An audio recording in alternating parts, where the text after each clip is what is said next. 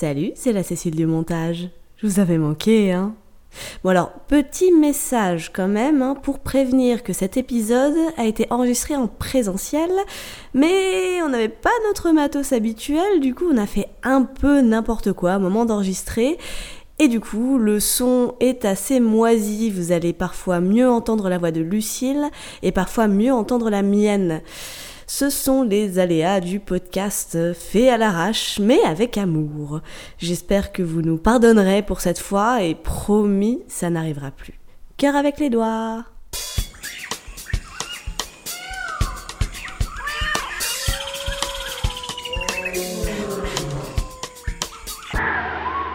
Bonjour et bienvenue dans l'épisode numéro 33 du Vestiaire des Vestiaires. Incroyable. Salut Cécile, mais oui, est-ce que ce serait pas l'âge du Christ, non ? Si, l'âge où il est mort. Est-ce qu'on a envie de partir là-dessus ? Je ne sais pas. Oublions tout de suite cette introduction foireuse au possible. Pour notre défense, nous enregistrons en présentiel. Oui. C'est délicieux, c'est génial, mais c'est technique. C'était un peu technique. Je vous avoue que là, on a passé un petit peu de temps à faire des réglages qui, au final, sont assez aléatoires. On espère que le résultat sera à la hauteur d'oreilles exigeants. Et tout à fait, car nous tenons aux oreilles de nos auditrices. Hé Lucille, ouais. Tu sais qu'on a rendez-vous le 28 septembre à l'Oré Café ? Oh, mais oui, j'en ai entendu parler. En même temps, si je le savais pas, tu serais bien toute seule à présenter devant un public en folie. De toute manière, je pense que tu vas ramener l'intégralité de ton carnet d'adresse, donc heureusement que tu es là. C'est prévu, d'ailleurs tous les habits sont prévenus, ils se sont mis en intéressés sur Facebook, on ne sait pas vraiment ce que ça veut dire, on en a parlé déjà avant, mais bon, ils ont intérêt à venir et moi je serais ravie de les voir. Et même si vous êtes des amis que je connais personnellement, si vous êtes à Toulouse et que vous voulez venir nous voir à l'Oré Café le 28 septembre à 19h30, et ben écoutez, on vous attend. Tout à fait, je crois que j'avais dit 19h à un moment, mais c'était moi qui m'étais trompée, donc c'est 19h30. Oui, vous pouvez venir avant, vous pourrez faire des trucs. Voilà. Alors effectivement, vous pouvez venir avant si vous voulez. Après, nous, on sera sûrement un peu stressés et pas forcément très motivés pour discuter. Oui. Mais au pire, après, on pourra échanger, discuter à chaque instant. En plus, l'équipe de l'Oré Café est vraiment super cool. Exactement. Donc, n'hésitez pas. Voilà, si vous voulez voir la magie opérer en direct sous vos yeux ébahis, rendez-vous à l'Oré Café. Ou si vous n'avez pas encore vu la vidéo de Podren, ouais. Vous n'avez pas vu nos têtes, nos petites margoulettes. Ce sera margoulette, donc. Venez nous soutenir aussi. Oui.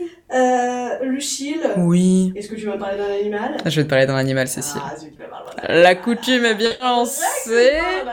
Ah, écoutez, je vais faire des trucs complètement absurdes parce que là, je suis avec 1000 ordinateurs. J'ai absolument mal géré. Je suis un pur produit de la consommation. L'argent coule à flot. Merci. Le travail.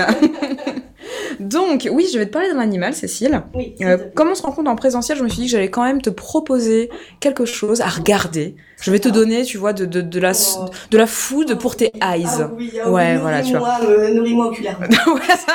C'est dégueulasse. C'est pour l'image que ça crée. Absolument terrible. Donc du coup, pour cet épisode 33, j'ai décidé de nous faire un petit peu voyager. Ah oui, s'il te plaît. Ah oui, alors, on va partir en voyage. Et on va partir sur un oiseau. Alors, un oiseau, il en reste très peu. Hein. Je vais direct tout de suite casser l'ambiance. Okay. Mais néanmoins, il apporte tellement de joie, tellement de plaisir à regarder, qu'il a beau en rester peu, c'est quand même suffisant pour nous apporter beaucoup d'amour. Aujourd'hui, nous allons parler du kakapo. Oh, le kakapo ! Non, on n'a jamais fait le kakapo. On n'a jamais fait le kakapo. C'est incroyable cet oiseau. On adore cet oiseau. Alors, le kakapo, on aurait pu en parler au moment où on a fait le kiwi. Oui. Qui est également un de ses petits compatriotes de Nouvelle-Zélande. Le kakapo, c'est un perroquet. C'est le plus gros perroquet du règne des perroquets. De la clade des perroquets. Oui, parce que maintenant tu es une personne lettrée. Non, je connais par cœur la zoologie. Oui, bien sûr. J'ai un petit indice sur ce que tu vas proposer en recours culturel. Je me serais pas permis de te la voler, t'inquiète pas, j'ai pensé à autre chose. C'est gentil, je suis transparentelle de l'odoriste. Bien évidemment, tu es ma goujolette personnelle. Donc on va parler du kakapo, qui est effectivement un perroquet endémique de Nouvelle-Zélande, qui est le plus gros perroquet du règne animal. Comme ça, au jugé, tu dirais combien de kills pour notre ami le kakapo ? De kills, franchement, j'ai du mal à estimer parce que j'en ai jamais vu en vrai. Ouais. Je sais juste que une petite J'étais trop mignonne. Oui. T'as envie de lui dire, oh, pouf, pouf, t'avais dû gratter le haut de la tête. Oui. Je ne sais pas, on va dire 5 kilos. Pas loin. Il fait 4 kilos quand même. Ouais. 4 kilos, ouais. 60 cm. Le kakapo est un gros bestiau. Oui. Voilà. Donc, on dirait en fait, alors c'est un perroquet, les amis. Donc, imaginez un perroquet, mais imaginez un perroquet tout voûté et un perroquet qui se déplace sur le sol comme s'il avait ses mains dans le dos un peu bossu et il ne vole pas. Ouais, ouais. Et là, tu me montres une image effectivement d'un kakapo tout voûté. J'ai cru qu'il grignotait, je sais pas quoi, ce qu'il avait. Fait sa petite vie de kakapo, quoi. Mais en fait, il marche comme ça. Ouais. Voûté comme ça. Il marche voûté comme ça. Tel un vieux Marocain. Complètement, tel un vieux Marocain à l'arrêt de bus avec quelques sacs un petit peu lourds à porter de Tati ou d'autres. Mais il a un petit côté, ouais, vraiment petit papé, main dans le dos, en train de se balader, en train de se dandiner dans les forêts primaires néo-zélandaises. C'est un petit peu le quotidien qui est le sien. Ouais. Et effectivement, du coup, il se balade, enfin, il fait vraiment comme les, tu sais, ces vieilles personnes qui regardent les travaux. Oui, voilà. Grave. 15 darons, comme ça, en train de regarder les chantiers, les mains dans le dos. Non, en déambulant, comme ça, tu vois, et ça leur donne un petit dandinement très sympathique. Donc, le kakapo est complètement cette vieille personne qui regarde les chantiers. Oui. À part que lui, il fait que se balader, dans les forêts de Nouvelle-Zélande, à des endroits très précis de la Nouvelle-Zélande. Il ne vit pas sur l'île principale. On le retrouve à 3 points très spécifiques de Nouvelle-Zélande, 3 îles. Parce que, comme je vous l'annonce dès maintenant, il y a plus de mystère, il n'y a à peu près que 200-230 kakapos sur la Terre entière. Ah, mais c'est pas assez. C'est vraiment très très peu. Le monde a besoin de plus de kakapos. Le monde a besoin de beaucoup plus de kakapos et les efforts pour le préserver sont vraiment à la hauteur de la situation de merde dans laquelle il se trouve, j'ai envie de dire. Donc rassure coup de gens qui sont en train de travailler pour le faire subsister, donc ça c'est quand même plutôt sympa. Avant de parler de toutes ces personnes formidables, on va un petit peu plus parler de lui, qui il est, son histoire, son réseau. Qui est-il, d'où vient-il, quels sont ses amis ? Alors, le kakapo, comme son nom ne l'indique absolument pas pour toutes les personnes qui ne parlent pas la langue maori, ça veut dire... je l'avais appris, mais j'ai perdu mon maorais. T'as perdu ton maorais, t'as perdu ton tereo, comme on dit, parce que je me suis un peu renseignée du coup. Wow. La langue maori, c'est le tereo, du coup. Enfin, une des langues maori, je ne veux pas dire de bêtises. Okay. Du coup, Kaka, c'est le perroquet, et Po, c'est la nuit. Donc, la nuit, ouais. Okay. Le perroquet de nuit, le kakapo. C'est un des... Je crois qu'il y a 2 espèces de perroquets nocturnes, et il en fait partie. D'accord, c'est le perroquet de la night. C'est le perroquet de la night. Il pourrait être beaucoup plus fancy. Il pourrait prendre des extas en se shootant, voilà. Le night parrot de ouf. Mais en fait, non, alors c'est assez étonnant parce que c'est un perroquet de nuit, mais néanmoins il a un plumage vert, sous-bois, vraiment fait jaune, pour se camoufler, vraiment jaune avec cette grosse tête, ce gros visage. Mais oui, on dirait un hamster. On dirait un maxi hamster. Il est hyper joufflu, il a vraiment un visage rond. Et d'ailleurs, ce visage tout rond, cette face, ça peut peut-être te rappeler un autre oiseau qui est hibou ou chouette. Ah. On l'appelle aussi le perroquet hibou.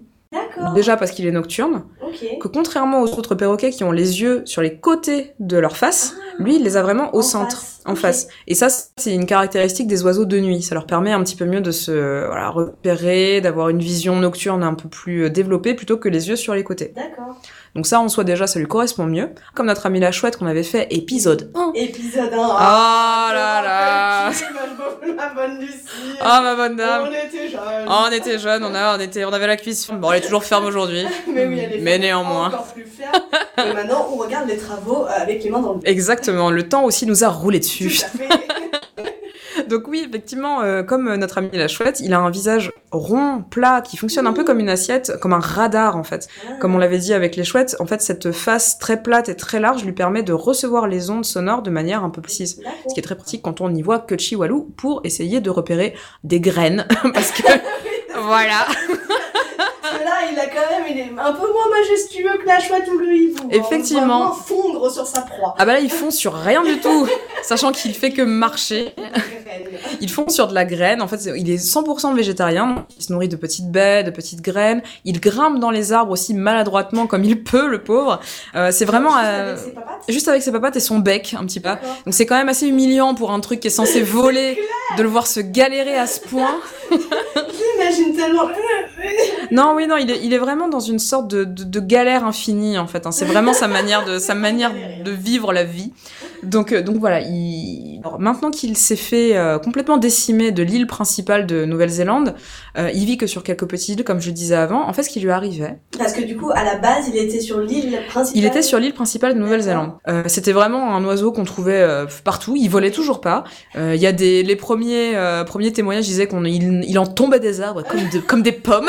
Il avait vraiment partout. Vraiment une victime, c'est une hyper victime. C'est comme un petit papy qui se fait déglinguer par tout le monde, tu vois. C'est comme un petit papy qui va pas assez vite dans la file d'attente, tu vois. Oui, c'est exactement ça. Ouais. Fais penser à ton pote le Binturong. Oui, tu vois, ils ont la même vibe, ils pourraient grave être potes. Ils pourraient grave être potes, ils vivraient des aventures très lentes. Putain, c'est clair.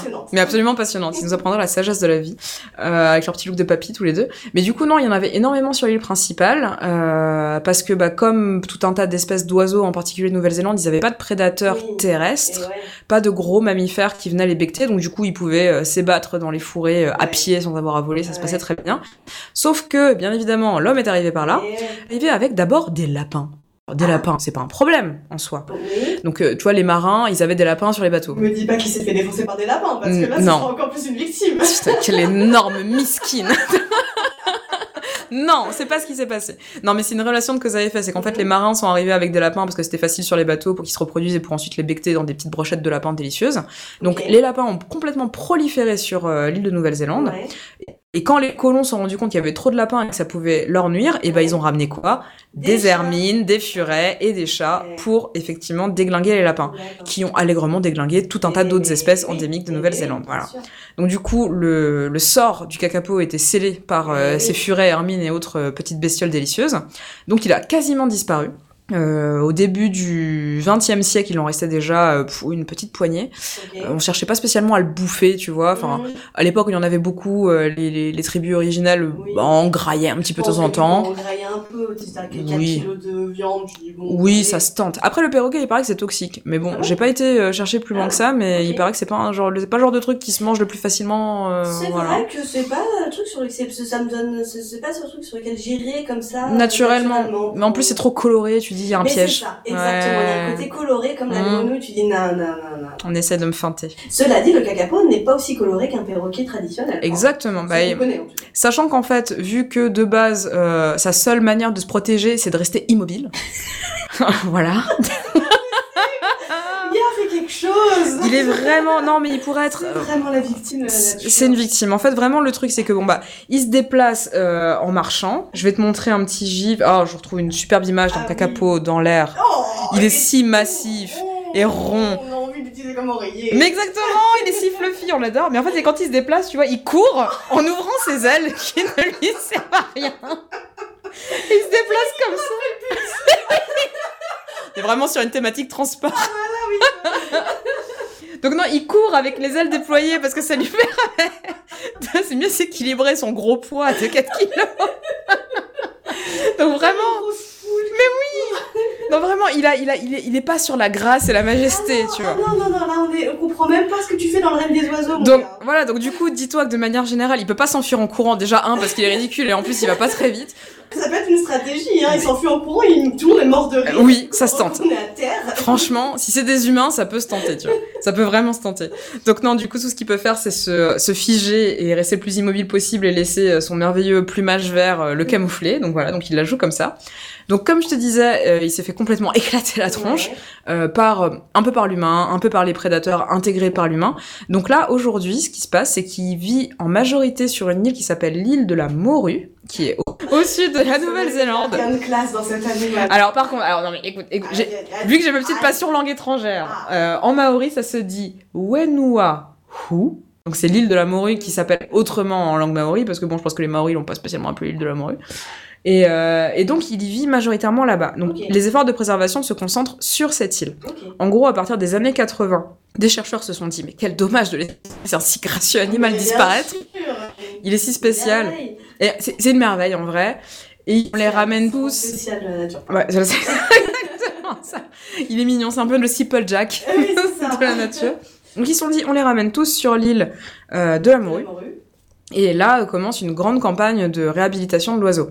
Donc déjà, alors, Sa vie et son mode de reproduction sont pas évidents. Il a vraiment choisi de mettre tout de son côté pour vraiment devenir un challenge. Il vit autour de 80 ans au max. Oh, c'est pas vrai. Donc, 80 ans pour un nom incroyable. Un petit oiseau comme ça. Alors petit, il est gros, 4 kg, 60 cm. Oui. C'est quand même un oiseau, c'est massif, mais c'est l'oiseau qui peut vivre le plus vieux du règne animal. Okay. Donc 80 ans, le mec a le temps. Ouais. Donc déjà, il commence à être mature pour la reproduction à partir de 5 ans. Ouais. Donc voilà, tu laisses passer quelques temps. Et à partir de là, se passe tout un joyeux micmac de symbiose de la nature qui fait qu'il se reproduit très peu et selon des conditions très particulières. C'est-à-dire que ça commence par... Il faut qu'il fasse chaud. Pourquoi ? Parce que la chaleur va favoriser l'éclosion d'une baie bien particulière qui s'appelle la baie de Rémoux. Si je ne dis pas de bêtises, je cherche. Alors attendez, voilà. Lucille en action sur son deuxième PC. Ouais. Le nom de la bête, elle a un DJ. Ça. Donc du coup là, je vous le dis de visu, Cécile. Je vous le dis de visu. Il faut que la baie du pin de Rémoux éclose à foison. En gros, il y a un arbre, pareil, endémique de Nouvelle-Zélande qui s'appelle le pin de Rémoux. Quand il fait très chaud, il y a des baies à gogo, et là, c'est le signal pour toutes les femelles cacapo de faire « Oh putain, on y va. C'est le moment de ken ». Pourquoi ? Parce que ces baies sont vraiment la nourriture privilégiée de leurs petits. Ouais. Donc en gros, s'il n'y a pas de baies, elles sont pas dispo pour la fécondation des œufs. Mais ok, donc, et les petits ne mangent que ces baies-là ? Ils en mangent en grande majorité. D'accord. Ce qui fait qu'en fait, les mâles, tels des mâles, sont ready tout le temps pour se reproduire, mais les femelles sont genre non, je laisse pas mes œufs, pas trop envie. Donc du coup, il faut vraiment que les conditions particulières soient réunies. Par exemple, 2020 était une très bonne année, parce qu'il a fait très chaud, merci le réchauffement climatique. Ouais. Donc du coup, il y a eu une vingtaine de petits qui ont vu le jour, sur une population de 230, 240, c'est quand même énorme, c'est plutôt pas mal. 2019, exceptionnel également, très bonne année. Mais en fait, donc déjà, il y a le fait que les femelles ne soient pas aptes à accepter la fécondation à tout moment. Et aussi le mâle, qui bien évidemment a choisi le meilleur moyen pour appeler la femelle à lui, il fait ce qu'on appelle une reproduction de lek. En anglais, ça dit le lek breeding, L-E-K. Très bien. Donc un lek, qu'est-ce que c'est ? Je suis à fond. Vous êtes à fond. Je vois ton regard. J'ai jamais entendu parler de ça. Okay. Alors le lek, en fait, c'est une espèce de parade nuptiale. On appelle ça c'est une parade nuptiale. C'est plus une arène nuptiale. Ça existe dans tout un tas d'autres espèces. Il y a des chauves-souris qui font ça, des poissons qui font ça, des oiseaux qui font ça, plutôt des animaux qui sont en communauté, qui vivent un peu en banc. En gros, on trouve un endroit super sympa. On colonise un peu la zone. On s'installe tous les mâles plus ou moins proches. Okay. Bon, vu le cacapo, ils sont plus que 200. En général, ils sont solos dans leur zone. Et on fait des espèces de concours de qui est le plus stylé. Ça passe par le champ, ça passe par l'aménagement de la zone, du landscaping, ça passe par avoir la fourrure la plus stylée, le plumage le plus stylé. En gros, t'as un rassemblement de mâles à un même endroit. Et le kakapo, lui, ce qu'il fait dans son lek breeding, c'est qu'il se cale dans une espèce de petite bête de sable. Ouais. Et là, il commence à chanter. Okay. Il a deux modes de chant. Il a le booming. Metro booming, want some more. Donc voilà, du coup, il fait du booming ou il fait du chinging. Donc en gros, soit il fait... J'ai cru que t'allais me mettre des chants incroyables. Non, pas du tout. Je le fais à la bouche. Okay. Soit là, il fait du chinging, c'est plus. Donc il a deux modes pour attirer la femelle. Ok, et les deux sont. Ils ne sont là qu'au moment de la reproduction. Qu'au moment de la reproduction. En fait, le truc chiant, alors bon, maintenant qu'il n'y a plus grand monde pour les bouffer, vu qu'ils sont dans des îles préservées, ça va, tu vois, mais en gros, ils faisaient du booming, ça s'entend à 5 km à la ronde. Ah ouais, okay. C'est une fréquence assez basse, mais les femelles la captent, donc ils disent, ah bah tiens, il y a un mec qui est en train de booming là-bas, là, tiens, peut-être que je vais aller checker, regarder s'il a un bon patrimoine génétique. Je vais me faire un booming. Je vais me faire bien booming, je vais me faire des glums booming, tu vois, on va voir ce qui se passe. Ou alors un peu chinging, voilà, donc bref, elles sont en train de se laisser courtiser un peu de loin. Donc une fois qu'elles ont repéré où étaient les mâles, elles viennent visiter, elles font le tour de tous les mâles qui sont en train de faire leur petite parade dans leurs arènes nuptiales, et ensuite elles choisissent celui qui est le plus stylé, et elles lui donnent la rose. Elle leur donne le go, et ensuite les œufs peuvent se faire fertiliser, et c'est merveilleux. Donc du coup, ça fait qu'on a une population qui se reproduit très peu, selon des périodes très particulières. D'ailleurs, en fait, ça a donné lieu à une vidéo assez fameuse sur Internet, que tu as peut-être déjà vue, d'un documentariste animalier qui se fait chevaucher allègrement. Je l'ai vu, oui. Tout à fait, effectivement. C'est un présentateur, ou je ne sais pas qui c'est, un monsieur en tout cas, qui s'est mis un cacapo sur la tête.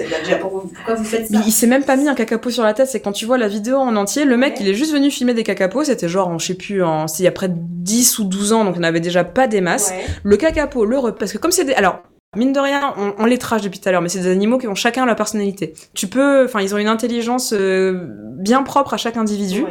Et donc, celui qu'ils ont rencontré, bah, il était clairement en chien.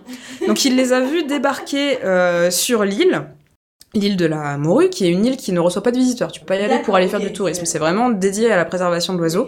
Eux, ils sont venus faire leur reportage. Ouais. Le cacapo, qui s'appelle Sirocco, figure-toi. Ah, un petit don.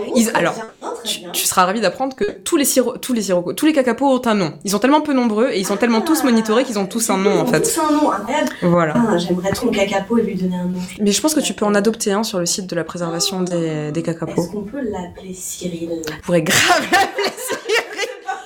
J'allais te poser la question. Je ne sais pas, c'est un nom qui m'est venu comme ça, je me suis dit que Cyril c'était un bon nom de cacapo. C'est un bon nom de cacapo. Bah écoute, tu pourras l'appeler Cyril si tu le désires. En tout cas, là, Sirocco, c'est devenu le porte-parole de la cause des cacapos pendant des années et des années, parce que du coup, c'est devenu une star à cause de documentaires. Vu qu'il s'est rapproché très fortement de l'équipe de documentaristes, il est vraiment monté sur le dos du mec qu'il prenait en photo, et il a commencé à essayer de le féconder en lui flappant le visage avec ses ailes.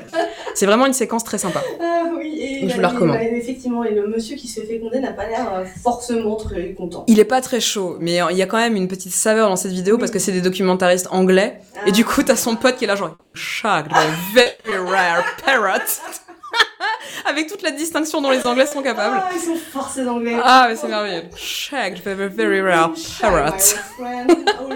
C'est merveilleux. Non, mais du coup voilà, je recommande cette vidéo à gogo. Donc une fois que nos amis les cacapos ont réussi à se reproduire malgré tous les pièges que leur espèce et eux-mêmes se mettent volontairement dans les pattes. Tout à fait. Les petits, bon bah restent avec leur maman qui est la seule à les élever et qui se tape tous les allers-retours entre les pains de Rimou et tout le reste pour les nourrir, etc. Putain, mais le mec il est à pied, il pourrait quand même passer au Cora et lui acheter un paquet de pâtes quand même. Écoutez, voilà, il y a quand même il y a du drive à pied, mais non, bah, en fait tu vois vraiment ils sont sur un principe de tu m'as fait attendre pendant 5 ans, mais maintenant tu vas bien te démerder toute seule avec le gosse. D'accord, très bien. Alors je tiens à dire que là j'ai une photo d'un bébé cacapo devant les yeux. Clairement les bébés animaux, tout le monde est en mode oh tu. Non mais les oiseaux c'est dégueulasse. Non, là c'est terrible. En fait là du coup tu vois effectivement à quoi ressemble l'ossature d'un perroquet. Du visage, en fait, du bec.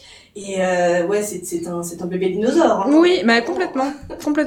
Mais en fait, tu sais, c'est un peu comme Enfin, tu vois, les oiseaux primitifs de Nouvelle-Zélande, il y avait le mao qui était un des premiers très grands oiseaux qui vivait en Nouvelle-Zélande. C'est vraiment Jurassic Park à 200%, tu vois. Okay. C'est un peu comme le casoar. Tu te souviens du casoar ?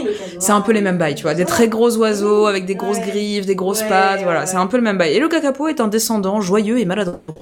Cette fière lignée. Là, ça va, c'est marrant. Généralement, tu dis l'évolution, c'est le plus fit qui gagne. Ah bah là, non. Là, le mec qui a eu de la joie. Putain, lui, c'est vraiment nature a eu un peu pitié, tu vois. Ouais, tiens, vas-y, tu vas rester quand même un petit peu. Reste là, mais tu bouges pas, hein. Tu restes en Nouvelle-Zélande. Tu restes bien tranquille ici. Donc du coup, voilà, notre ami le cacapo, malgré toutes ces complications qu'il se crée lui-même, est en train gentiment de se reconstituer. Ça, c'est cool. Il y a eu un gros flip sur 2020 parce que vraiment la nature s'acharne. Il y a eu une très belle couvée, enfin comme je te disais, plusieurs petits qui sont nés. Néanmoins, une petite maladie respiratoire a décimé 5-6 petits et quelques femelles reproductrices. Donc vraiment coup dur, gros coup dur quand même pour l'équipe de préservation sur place qui donne tout en fait pour que ça se passe et qui voyait les petits mourir sans comprendre exactement pourquoi. Donc voilà, ils ont réussi à comprendre que le quart des petits mourir. Et c'est beaucoup, quoi. Franchement c'est dur, sachant que t'as des fenêtres très courtes pour qui débarque.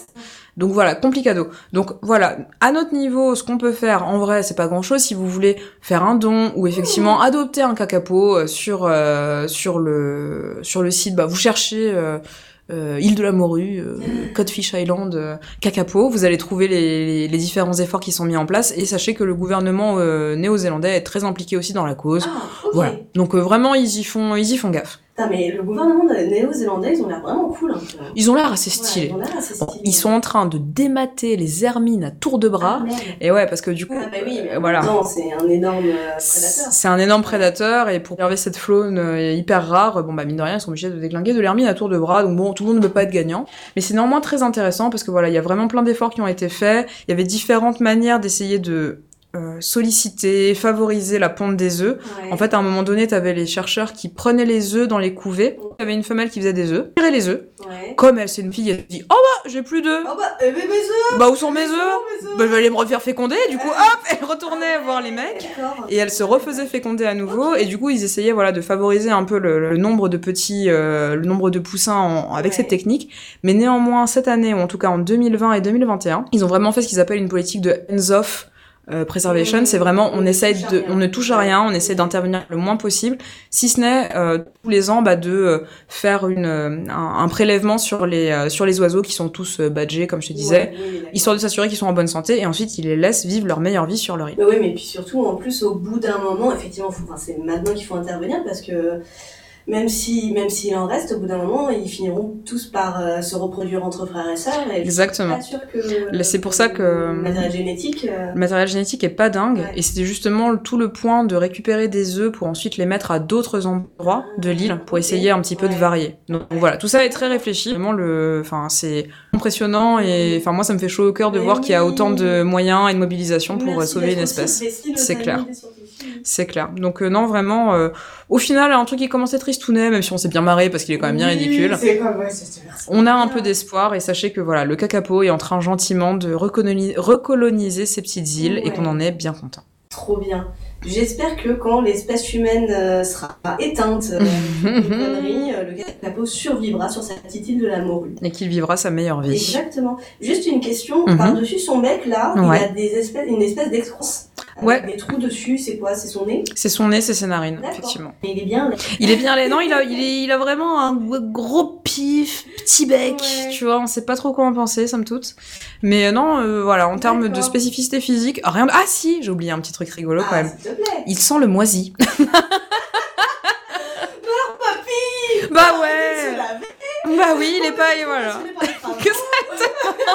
Il a oublié de passer à la douche. Ça m'a fait beaucoup rire parce que j'ai regardé des petits documentaires dessus et les gens qui ont été à leur contact disaient qu'ils sentaient comme un... Comment est-ce qu'on appelle ça? Un étui à violon un peu vieux.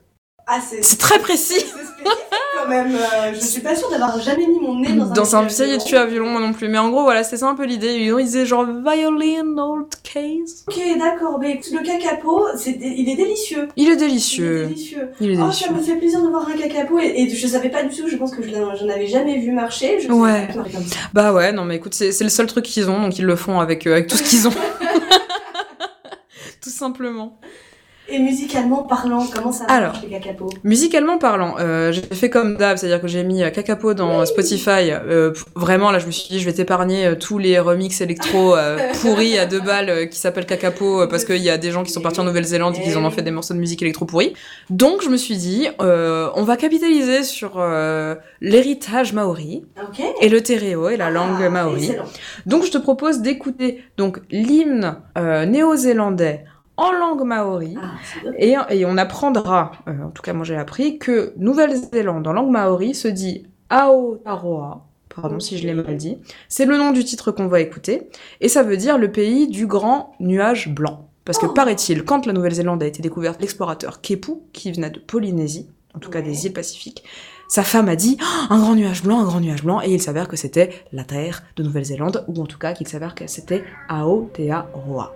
Oh, c'est si romantique. C'est si beau. Donc nous allons écouter maintenant ce beau titre, ce bel hymne.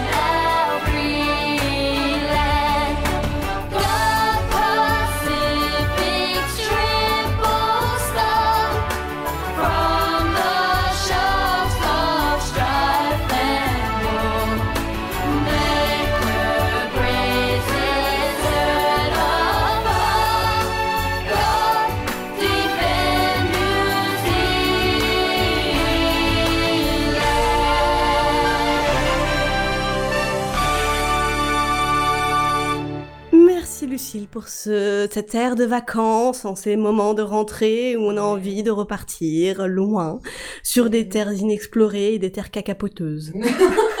Cacapoteuses devient désormais mon adjectif préféré.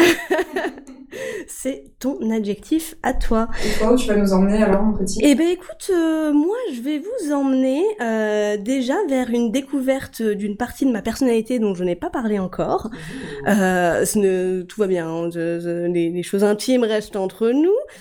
Pour le podcast, je voulais mettre en avant et dévoiler le fait que, effectivement, je fais partie de la team grosse fascination pour les tortues. Ah bah tiens donc. Eh oui. Je savais pas tant que ça. Eh ben non, non, effectivement, c'est pas quelque chose que... Bon, mon amour va évidemment vers les rongeurs, mais les tortues, j'aime beaucoup. Ok. J'en ai jamais eu, mais j'aime beaucoup. J'adore découvrir des choses surtout. Je suis pleine de surprises, j'adore. Je n'ouvre pas mes tiroirs en même temps, pas pour tout le monde. Je me laisse découvrir. Je vais vous parler d'une tortue, effectivement. Je vais partir... Non, on n'a jamais fait, c'est aussi là que je me suis dit, mais enfin, mon bon ami, pourquoi ?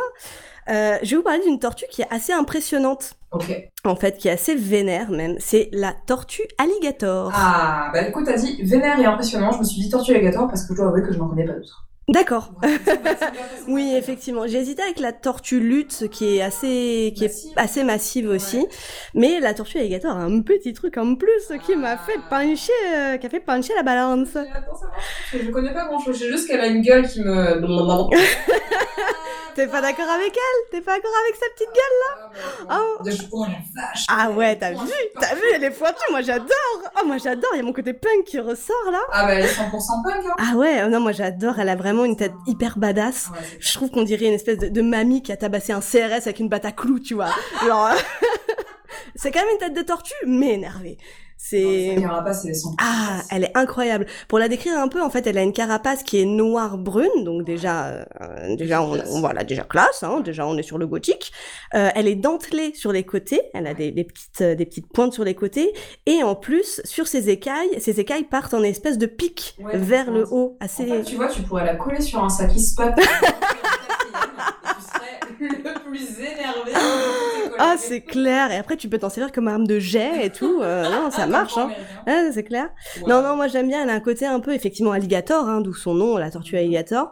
Un peu préhistorique que, moi, j'aime bien, assez bourrin. Effectivement, elle est, donc, pour continuer à la décrire, elle a une tête qui est assez large, même très large. Oui. Elle a une tête qui est large et qui est lourde, avec une bouche en forme de bec. Ouais. Et d'ailleurs, elle a une tête tellement large qu'elle ne peut même pas la rentrer dans sa carapace, tellement elle est trop grosse. Okay. On n'a pas du tout envie de se faire chicoter par une... Ah non, j'en parlerai plus tard, c'est pas une bonne idée. Niveau dimorphisme sexuel, il y en a chez la tortue alligator, puisque les mâles sont bien plus imposants que les femelles. Ah, ça change, non ? Oui, c'est vrai. Les femelles sont plus grosses. Où elles sont plus grosses. Ouais. Et là, pour le coup, c'est vraiment les mâles qui peuvent mesurer jusqu'à 75 cm. Ouais. Donc, c'est quand même pas mal. Et qui peuvent peser jusqu'à plus de 100 kilos. Ah oui, on est sur du beau bébé. Ouais, donc tu sens bien la masse du truc, quoi. La densité totale. On est sur du beau bestiau. Elle a effectivement aussi des grosses griffes bien acérées. Mm-hmm. Elle a aussi une longue queue. Qui est parfois plus long que son corps. C'est rare pour une tortue d'avoir une queue, non ? Eh ben, si, les tortues ont des queues, mais plutôt petites, alors que là, elle est vraiment longue. Okay. Effectivement. C'est peut-être à cause du fait, alors là, c'est moi qui extrapole, mais peut-être à cause du fait que c'est une tortue qui vit principalement dans l'eau. Ah. Donc c'est une tortue, alors bon, en fait, non, je dis des conneries, parce que t'as des tortues marines qui n'ont pas de queue, mais, ou très peu. Ouais, mais c'est un vestige intéressant. Ah ouais. Vraiment... Et du coup, effectivement, peut-être que c'est aussi ça qui fait son côté alligator, le côté longue queue. Donc elle vit principalement dans l'eau et dans l'eau douce. Pour la rencontrer, il faut aller aux États-Unis parce qu'elle est endémique de là-bas. Okay. On la trouve principalement en Amérique du Nord, mais plutôt là où il fait chaud. Hein, genre la Floride, le Mississippi, parce que comme toutes les vieilles mamies, elle aime aller se traîner au bord de la piscine, mais au soleil. Elle est tannée son vieux cuir. Exactement. Entre deux punks qu'elle a tabassés, elle va se reposer au bord de l'eau. J'avoue que je la vois vraiment bien, tu vois, Tu sais, se trimballer un petit sac en écaille d'elle-même. Ouais, ah bah oui, en écaille d'un autre congénère, tant qu'à faire qu'elle a tué elle-même, hein, c'est normal. Relation un peu conflictuelle. Oui, c'est exactement, c'est une manière de... Et à se faire des ponchous d'héros. Et d'après, d'aller tabasser des voitures, des vitrines, ouais. Complètement. Sans rien voler, juste pour le plaisir de la violence. De la destruction pure, bien sûr. C'est une tortue d'eau qui peut rester jusqu'à 50 minutes dans l'eau sans respirer. Ah ouais. Ce qui va d'ailleurs bien lui servir pour se nourrir, puisque c'est comme ça qu'elle se nourrit, et ça fait partie aussi des petites caractéristiques que j'ai bien aimées dans la tortue alligator. Je t'envoie immédiatement une vidéo. Ah, mais dites-moi le tout. Donc il faudra que tu enlèves le son. Je veux que tu ne gardes que la vidéo, que l'image, qui est une vidéo de la technique de chasse de cette tortue qui est plutôt basique, hein. En gros, elle se met dans l'eau, dans des marécages, dans de l'eau peu profonde. Elle lève la tête vers le ciel, telle une Ophélie Winter qui parle à Dieu. Elle ouvre sa gueule en grand, comme chez le dentiste. Et là, hop, sur sa langue, une petite excroissance rouge se met à gigoter comme un petit ver de terre, comme un petit ver qui gigote bien appétissant. Elle a un appât intégré. Elle a un appât intégré à elle-même. Pas du tout ça. Et donc du coup, voilà, c'est sa technique de chasse. En gros, elle reste dans l'eau jusqu'à 50 minutes. Elle reste dans l'eau à bouger sa langue. Quelle vie. Incroyable. Jusqu'à ce qu'un poisson, jusqu'à ce qu'une écrevisse ou une salamandre ou même un oiseau s'approche et hop, et là elle l'affecte. Voilà. Ah, ça me dit un vilain petit clitoris dans le... Oui, c'est vrai, maintenant que tu le dis, c'est vrai qu'il y a un côté un peu... Ou un chien. Tu sais, les zizi rouges à lèvres, là.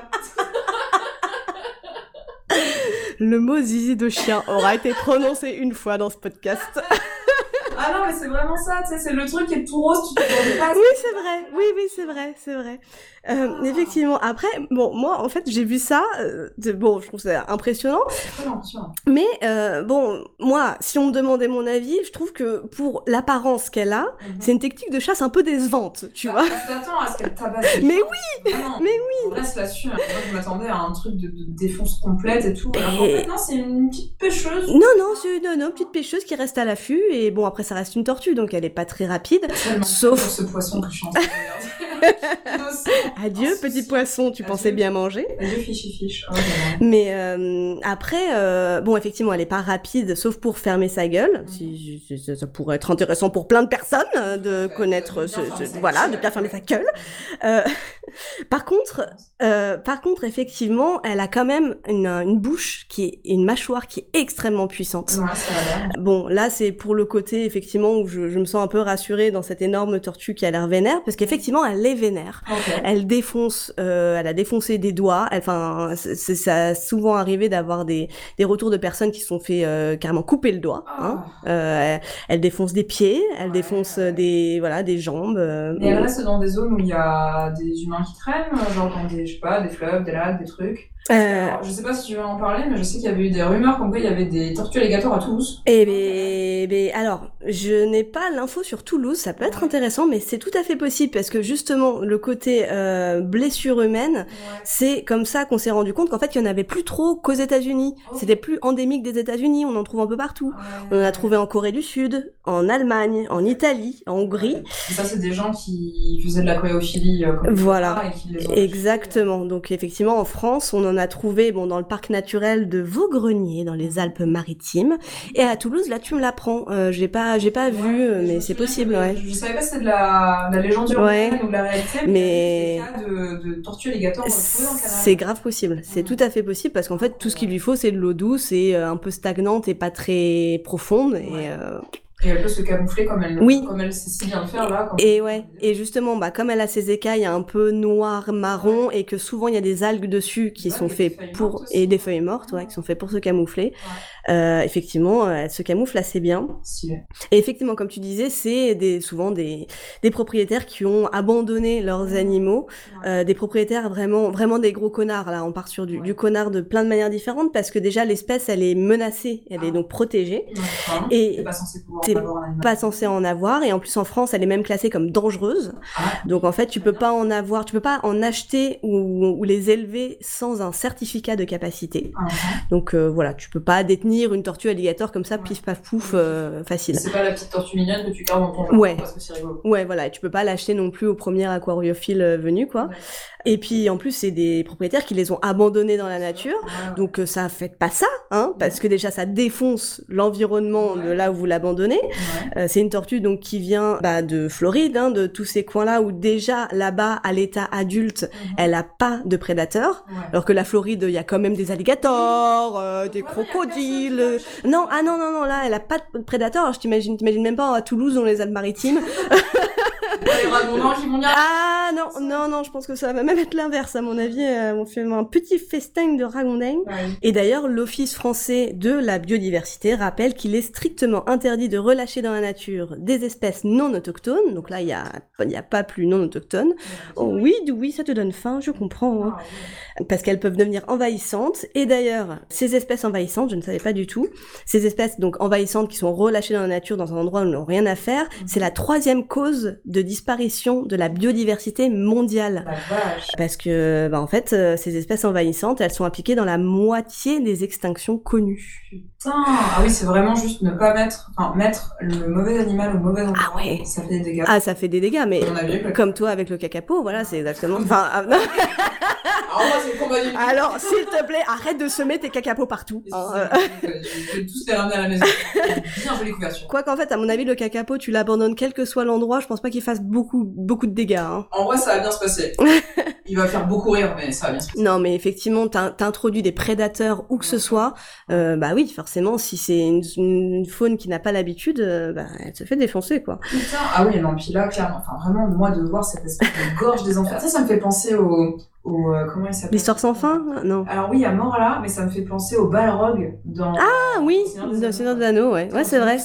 Il y a un côté, il y a un côté aussi bec qui est très grand et très aiguisé aussi, ouais. Incroyable. Donc voilà, sachez-le, certes, nous des humains, on a la pollution, on a les activités humaines, c'est pas pour se dédouaner, hein, mais bon, quand même, arrêtez de relâcher vos tortues et vos prédateurs dans la nature, hein, parce que... Oui, je pense qu'on en a vraiment pas besoin, et la nature non plus. Ça pourrait bien se passer. Mais toi, en tant qu'amatrice de tortue, si c'était pas une espèce protégée, tu kifferais en avoir une dans la zone, tu vois, aller lui filer des petits bouts de... Alors non, parce que ça peut peser jusqu'à 100 kilos quand même, c'est un peu vénère. Non, je pense que je suis amatrice de tortues, mais j'aimerais pas forcément en avoir à la maison. Mais par contre, je suis fascinée par ce côté vraiment préhistorique, le côté écaille ancienne. Ça me fait le même sentiment que devant un vieux meuble en bois et en cuir et tout. Ouais, tu sens qu'il y a une vraie histoire, et il y a eu des années derrière, et que ça a évolué depuis la préhistoire. Mais bon, au final, par rapport à d'autres animaux, notamment les mammifères, tu sens que ça a pas trop évolué, ça ressort des temps anciens, quoi. C'est vrai qu'il y a un côté fascinant, mais t'as fait la ligne nulle d'ailleurs. Oui, aussi, des espèces fossiles. Oui, c'est ça, ouais, des espèces qui ont pas beaucoup évolué, très très peu depuis des millions et des millions d'années, quoi. C'est vrai qu'il y a un côté fascinant. C'est fascinant, moi j'aime beaucoup. Pour le côté musical. Curieuse de savoir ce que tu vas nous dire. Écoute, ma pauvre amie, j'ai essayé, je me suis dit, est-ce que je pars sur quelque chose d'un peu intéressant, un peu original? Non, on va écouter le générique des Tortues Ninja. Mais le générique complet, s'il vous plaît, c'est parti pour 3 minutes 10 de pur bonheur, et avec tout le monde pour les paroles inédites.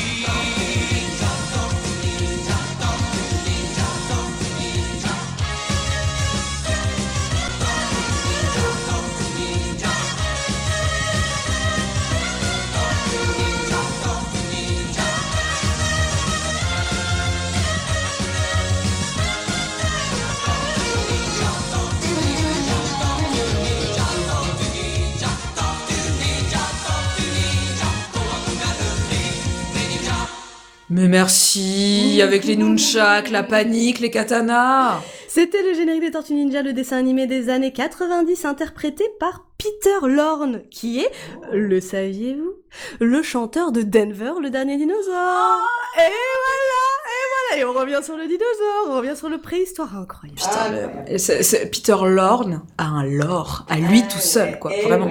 Il a choisi ses collaborations. Merci à lui et merci à toi pour nous avoir remis dans la tête cette chanson pleine d'énergie. À mon avis, ça fait plaisir à tout le monde. Si vous n'aimez pas le générique des Tortues Ninja, je pense que vous pouvez, je sais pas, aller faire des choses de votre vie, soyez heureux. Boire du desktop. Potentiellement, je propose. On a propos suicide même. Oui, c'est vrai. Non mais bah, peut-être vous apprendrez à l'aimer, mais sinon bah voilà, faites du macramé. Et, oui, voilà. Et restez bien tranquille. Ouais, ça parlait pas aux gens, vous êtes tous. Voilà. Pauvre personne. Allez hop, toi t'es rhabillé pour l'hiver, dégage. Allez hop, c'est parti. Donc écoute, merveilleuse idée, sans transition. Avec plaisir, et oui. Recoculturel. Qu'est-ce que tu me recommandes ? Alors comme d'hab, capillotracté, 2000. Alors il n'y a pas eu énormément d'animaux, de nature, de ces choses dans ma vie récemment. Donc alors je vais partir sur une recommandation de série. Okay. Dont seul le nom peut faire penser à la nature. Et après, rien à voir. Et en fait, c'est tout. Je vais te parler et te conseiller la série qui s'appelle la série The Bear, comme l'ours. Ah oui, j'ai vu les débuts des épisodes. Franchement. Ben oui, mais c'est parce que toi, t'es une petite pour fragile. Ah ouais, non. Et pourtant, tu joues à Cooking Mama. Tu devrais pouvoir gérer les histoires de cuisiniers qui rendent des choses. Là, quand t'es passif devant une série, moi, ça m'énerve. J'ai envie de. Ils sont tous très excités, ils sont tous très énervés. Du coup, j'ai envie d'être énervée avec eux, j'ai envie de crier des trucs moi aussi. Mais du coup, tu fais que regarder des séries calmes. Tu peux jamais regarder une série d'action. Ah mais si, c'est une réaction, ça va, mais là en fait c'est... Vas-y, parle-nous de cette série. The Bear, franchement, ça sert à rien que je fasse une recours culturelle, mais bon, ma vie est culturellement pauvre en ce moment, donc vous allez m'excuser, hein, et vous allez prendre ce que je vous donne. Non. Et je vous invite à regarder la série The Bear. Ça fait très longtemps que j'avais pas vu une série qui me prenait autant, avec une écriture de personnages vraiment aussi stylée. Ça parle d'un jeune chef qui s'appelle Carmi, qui est originaire de Chicago, qui avait un grand frère qui était l'idole des jeunes, le mec badass, un peu fou, hyper cool, que tout le monde rêve d'avoir comme mec, comme ce que tu veux, mais qui, dans cette espèce de vie de feu follet, bah en fait, a fini par se tirer une balle, parce que c'était un homme beaucoup trop intense, et il part en laissant derrière lui une espèce de boui-boui, un petit resto qui fait du sandwich californien, un peu de famille, un peu à l'italienne. Carmi, qui est un jeune chef étoilé, genre une espèce de comète étoile montante complètement folle de la cuisine, va reprendre ce lieu et va essayer de le transformer en quelque chose qui lui ressemble et qui garde quand même néanmoins l'esprit de son frère et cette espèce d'esprit italien un peu fou. Franchement, émotion à tous les étages. Première saison, très stylée. Deuxième saison, merveille de réalisation. Ah ouais. Okay. Allez-y, quoi. C'est hyper bien réalisé, c'est très beau. Si vous aimez la nourriture, ça va vous plaire. Si vous aimez pas la nourriture, mais que vous aimez les personnages complexes et les histoires intrapersonnelles, denses, et vous allez aimer. Pour moi, ça a été l'émergence d'un personnage que j'adore, Sydney, qui est la commis de Carmi, une jeune femme pleine d'ambition. Si vous voulez des figures féminines complètes, denses, complexes, allez-y. C'est très agréable à regarder, ça fait du feel good, ça va vite. J'entends, Cécile, ce que tu me dis sur... J'ouvre les yeux en ouais. En mode le caca pot qui luge. Ah bah là, feel good, mais oui. Moi, ça me feel good parce que, alors, il se passe plein de trucs compliqués parce qu'il y a beaucoup de conflits, forcément. Essayer de confronter deux visions de la cuisine, ça marche pas fou. Mais il y a un côté très... passion pour ce qu'on fait, tu vois, une implication dans la cuisine, une implication pour, tu vois, amener les gens à adhérer à ton projet. Et puis c'est pas, tu vois, en fait, la série prend des tours inattendus. Moi, je m'attendais vraiment à un truc, tu vois, le jeune prodige qui débarque et qui éclate tout sur son passage et qui fait de la place pour personne. C'est pas du tout ça. Moi, je trouve que, tu vois, elle est finement écrite et en termes de personnages, des belles interactions qui se passent. Avec son lot de personnages agaçants, bien sûr, mais avec son lot de personnages lumineux qui, moi, m'a fait trop kiffer. Mais je comprends tout à fait ce que tu veux dire. Je pense qu'il faudrait que je pousse un petit peu, parce que j'ai dû voir, effectivement, les 5 premiers épisodes. Oh, c'est déjà pas mal. Ouais. Mais en fait, et je comprends, et je suis tout à fait d'accord, les personnages sont super bien écrits, tu sens quand même de la complexité. Mais alors, putain, c'est du conflit à tous les étages. Ah. C'est du conflit larvé, du conflit ouvert, des gens crient partout. Ouais, c'est vrai. La restauration. C'est une cuisine. Ouais. Déjà, je pense que c'est un milieu qui, moi, me met en hypertension déjà de base parce que, en effet, que ce soit effectivement toujours... Une machine en permanence. Une machine en permanence, toujours dispo. Il faut que tout soit parfait, il faut que tout soit parfait à temps. Ouais. Donc, beaucoup de stress. Beaucoup de stress. Là, t'as effectivement deux univers qui se confrontent, qui se cognent entre la grande cuisine, la cuisine familiale. T'as les personnes, t'as les cuisiniers qui étaient avant, qui se confrontent à ce chef-là, et ce chef qui est trop mignon, qui est sec, qui est un petit qui peu, est tellement écorché vif. Oh là là. Personne va bien dans cette série. Non. Personne va bien. Tout le monde se gueule dessus. Pourquoi on aurait de voir ça? Mais regarde la saison 2, tu verras. Tout le monde se pense ses petites plaies, c'est merveilleux. Non, mais en fait, si tu veux, effectivement, ça part d'un contexte qui est très dans le conflit, qui est très dur. Moi, je trouve que c'est vraiment porté par l'acteur principal, dont j'ai pas le prénom, qui est un très bon acteur. Moi, ça m'a fait retomber dans mes travers de « Oh mon Dieu, il est tellement torturé avec ses tatouages, c'est un homme passionné !» Ouais, je sais, on apprend rien, on a beau vieillir, mais en même temps, qu'est-ce que tu veux que je te dise ? En même temps, moi, j'ai ma tortue à accrocher à mon... Oui, exactement.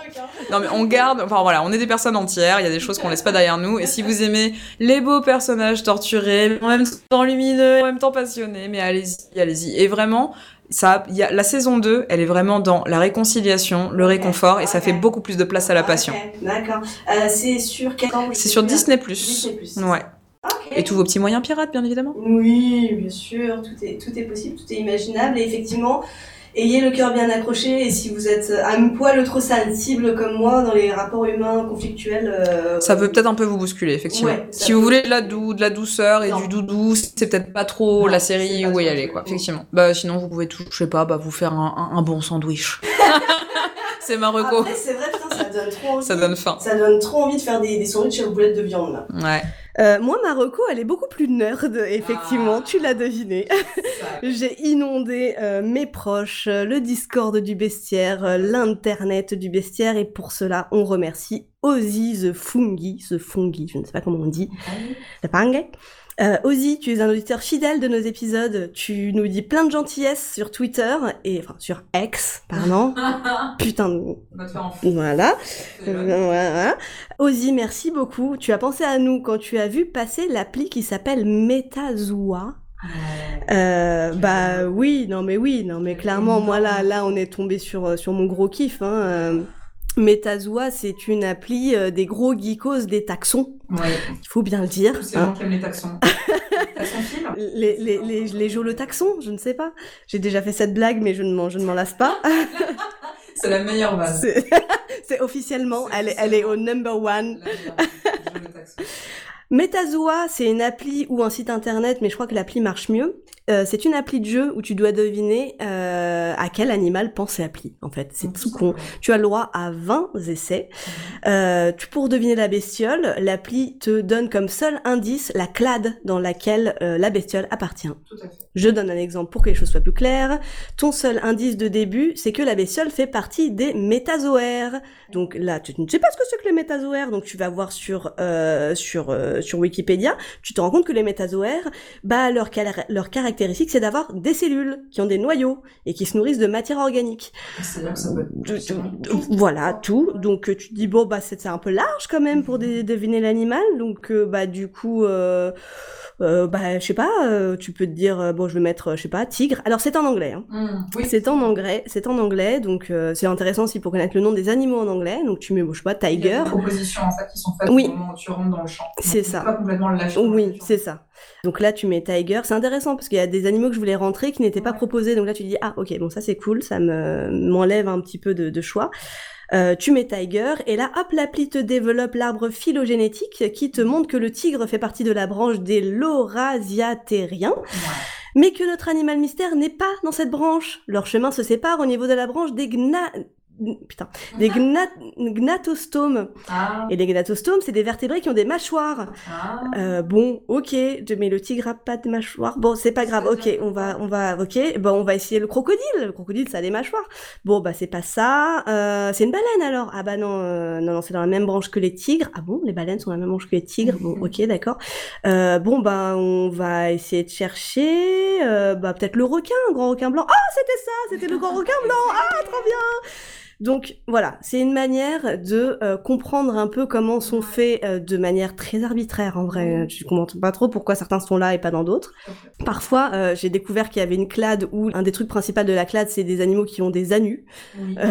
Genre, soit tu fais voilà. Des animaux, les animaux. Ah oui, effectivement. Bon bah d'accord. Mais parfois c'est très subjectif. Ouais. Mais effectivement, c'est une sorte de, comme a dit très bien ma pote Cédéto, c'est une sorte de qui-est avec des clades, avec des taxons, avec des animaux. Donc voilà, vous avez 20 essais, vous avez des possibilités d'avoir des indices. Vous avez une proposition par jour qui vous est faite tous les matins à 8h. Vous avez des possibilités de vous entraîner si besoin. Et ça va vous faire perdre du temps. Ah, mais tellement de temps. Est-ce vraiment du temps ? Non, vous apprenez des choses. Exactement. C'est intéressant. Donc effectivement, pour les petits nerds de zoologie, c'est parfait. Même pour des gens comme moi qui n'y connaissaient rien, c'est parfait aussi. Ouais, les petits curieux. Voilà. Donc, Metazoa. Allez-y, faites-vous plaisir et merci Ozzy. Oui, merci Ozzy. Moi, je m'y suis mise il y a pas longtemps et j'avoue que c'est effectivement très addictif. D'accord, ok. J'ai cru que c'était que moi et mon côté un peu nerdos. Bah, déjà de base, t'as le côté, tu sais que tu vas faire une partie par jour, donc tu vas aller dedans. Et c'est vrai que c'est tellement satisfaisant quand t'y arrives. Moi, j'ai trouvé le dernier animal à un truc près. Ouais, j'étais genre, ouh, c'est bon. J'ai réussi, mais c'est vrai que c'est bien pensé. Le côté des clades, effectivement, tu vois, ça te montre tout ce côté arbitraire dont tu parlais. Ça te montre la multiplicité de l'arbre phylogénétique dont tu parlais. Non, c'est très bien fait. Très simple, et vraiment, allez-y, amusez-vous, ça peut être très sympa. Ouais. Après, à moins d'être spécialisé dans le domaine, il faut avoir Internet à côté, quand même. Oui, voilà. Pour comprendre de quoi ça s'agit. C'est ça. Mais, sur le site, après, dans l'absolu, toi, tu utilisais l'appli, moi, je l'ai fait que sur le site. Tu as directement intégré le lien Wikipédia, et tu as déjà une première... les premières lignes, voilà, de ce à quoi correspondent les clades, quoi. Parfois, les premières lignes, c'est des animaux qui ont des anus. Oui, voilà, c'est ça, c'est invertébré. Merci, bien aimable. Mais voilà. On est bon ? Bah ouais. C'est fait. Ouais. On remercie tous les auditoristes. Merci les amis. Et nos bêtises et d'être fidèles. On vous donne rendez-vous le 28 septembre. Tout à fait, à 19h30. À l'Oré Café. À Toulouse. Et voilà. Le ping-pong s'arrête là. 5 impasse de la Colombette à 1 minute, métro Jean Jaurès. Tout à fait, bienvenue. Et n'hésitez pas à aller dans ce café avant, après, pendant. Nous en tout cas, on y sera et on vous attendra. Ah oui, pour les amateurs de sciences et d'animaux, c'est un café idéal et l'équipe est adorable. Oui, carrément. Allez-y, n'hésitez pas à aller leur filer vos sous. Et c'est vraiment pas cher parce que c'est une participation libre pour profiter tous les avantages du café. Effectivement, on n'a pas précisé, mais c'est un café en open access, c'est le vrai terme. En gros, il y a une participation, on rentre et on peut profiter des denrées délicieuses qu'il y a. Il y a du thé, il y a du café, des petits gâteaux faits maison. Des petits gâteaux faits maison, des petits cookies. Et puis même si vous devez travailler à un endroit, c'est une super idée. N'hésitez pas à y aller. Et bien merci Lucie. Merci Cécile. La prochaine fois qu'on se revoit et qu'on prend du coup, c'est à l'Oré Café. C'est à l'Oré Café avec plein de gens, on espère. Ah ben oui, on va peut-être faire des proutes. Ouais. Ce sera très discret et inodore, on vous rassure. On se voit très bientôt. Oui. Merci Cécile en tout cas. Merci Lucille. Et puis à l'Oré Café et bye. Bye.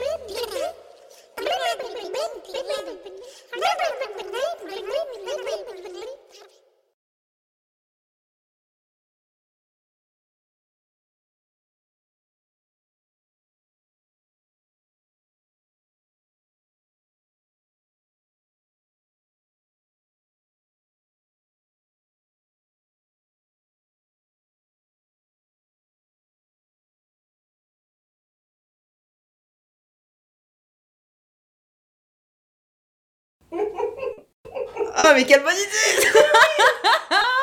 Franchement, si t'as l'occasion de caser le générique des Tortues Ninja dans ta vie... Ah mais faut y aller, hein. J'adore ce générique. Mais tu sais que j'ai jamais compris ce qu'ils disaient, tu vois, à la fin, quand ils font nanananana, ninja. Kawabunga, le cri des ninjas. Kawabunga, le cri des ninjas. Waouh. Ah ouais, ça n'a aucun sens, putain, c'est incroyable. Ouais, j'adore. J'aime beaucoup ce dessin animé. Le comics, il est vachement bien. T'as lu les comics ? Oui, ils sont vraiment bien. Ils sont très adultes et ils sont très stylés. C'est tellement fou de dire que les mecs sont dit on va faire les mutantes teenage. Comment ça va les mutantes teenage tortoise ? Turtle teenage. Turtle teenage mutant ninja. Ouais. Quelle vie. TMT, je sais plus quoi. Non mais quelle vie. Non, mais c'est marrant que d'une idée à la con comme ça, pourquoi Laura il est en peignoir, pourquoi, qu'est-ce qui se passe, pourquoi elle mange des pizzas, pourquoi ils font des pizzas, pourquoi il s'appelle Donatello, mais oui, on sait pas, personne ne sait, mais ça marche, mais ça marche. Pourquoi le méchant c'est un cerveau dans une cuve? Je sais pas, un cerveau dans une cuve d'un gros monsieur et c'est un peu japonisant, on sait pas trop pourquoi. Donnez-moi les mêmes drogues, non mais c'est terrible. Qui sont ces gens, quelle vie. Ouais. Et 3, c'est parti, c'est l'enregistrement. Bonjour. Toutes mes excuses à la personne qui fera le montage. Peut-être ce sera moi, tout est possible. Merci. Mais de rien. Et oui, c'est vrai qu'on n'a jamais fait le cacapo. Mais ouais. Il est incroyable, il a une si bonne tête. Mon petit papillon. C'est vrai qu'il a un côté, il a un côté chouette maintenant que tu le dis. Ouais. Je le vois, ouais. C'est le perroquet hibou, quoi. Le perroquet hibou. Ouais. Hibou. Alors, ce ne sont pas les mêmes clades. Attention, les perroquets sont dans des clades différentes que celles des hiboux. Oui, mais on l'entend bien. Mais il y a un petit mix qui s'est produit, effectivement. Zbli, baby, zbli. Je l'aime bien. Vraiment, tu vois, en fait, quand j'ai revu la vidéo, je me suis rappelée de cette tête qui fait... Oui, il a l'air si heureux. Tellement content. Enfin. Le mec se frotte sur tout ce qui bouge, oui, le pauvre. Et ce qui est drôle, c'est que le mec, en fait, il s'est fait éclater le cou parce qu'il a des serres un peu aiguës quand même. Il s'est fait démater le cou. Ça a dû faire trop mal, mais c'est vrai qu'il n'a pas l'air content quand même. C'est trop drôle parce que lui, il souffre de ouf et il y a son pote qui fait You're being shagged. C'est trop drôle. Son pote qui l'aide pas du tout. Mais qui l'aide pas du tout, qui le regarde et qui est en mode genre You're gonna have some kakapo sapiens, baby. You're gonna have some eggs, mouth. Vraiment, mais 100% anglais. Ah, c'est trop mignon. Oh, merci le cacapo. Il m'a fait trop plaisir. Ouais. Oui, prouti prout sur la fin, prouti prout. Un petit refill qu'on mange. Allez, soyons fous. Allez. Allez, c'est encore un peu l'été à Toulouse. Oh, écoutez, je régale. De petits sauts. Merci. Ça va, bon Louisa? Ça se passe bien? Il est concentré. Ah, il est là, mon bisou. Si j'ai entendu ses petits pieds qui faisaient clic-clac.